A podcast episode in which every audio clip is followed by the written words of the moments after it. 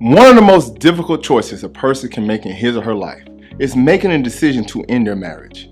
It is an absolute big decision, and it will no doubt have an effect on your life in the immediate future, and that's if you haven't already begun feeling the effects of it, especially if you have children. There is no absolute right answer or wrong answer for that matter regarding when one should or should not file for divorce. I would say this file for divorce when you are ready. Now, what does that mean to be ready? Being ready is acknowledging that the divorce is going to bring an immediate end to your marriage. It's bringing a legal end to a marital bond between you and your spouse that was supposed to be recognized forever. It does not mean that it is going to be a fix or a resolution to the issues that caused the discourse or the irreconcilable differences between you and your spouse.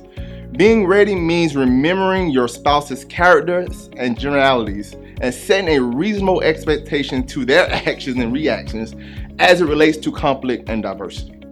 Being ready means you understand that filing for divorce will not change who you are or who your spouse is. It's not for you to get back at them for something that they recently did.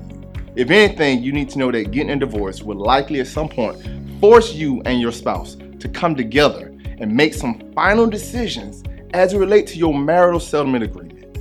And while there's no easy answer to the question, should I get a divorce?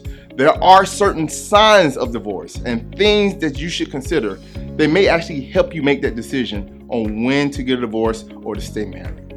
For my military veterans, let me say this military pay is not immune to an income deduction order or withholding order, garnishment, or anything else that a court can order related to child support and alimony or other court proceedings. Any court document that has been acquired and properly sent to any military financial institution, the military member will have a significant change in their military pay. If you have questions, please do not hesitate to call our office and talk to me directly.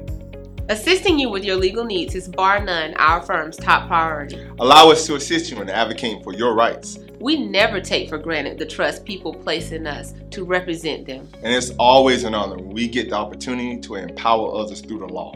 I am Shantae Bridges. And I am Keith Farmer. And, and we, we, are Bridges, Bridges Farmer, Attorneys, Attorneys at Law. Law. Contact us for your case evaluation.